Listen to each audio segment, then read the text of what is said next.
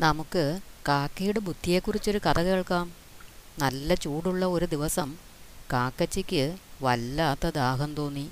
അല്പം വെള്ളം കിട്ടിയിരുന്നെങ്കിൽ ഭാഗ്യം. ദാ ഒരു ഭരണി. അതിൽ വെള്ളമുണ്ട്.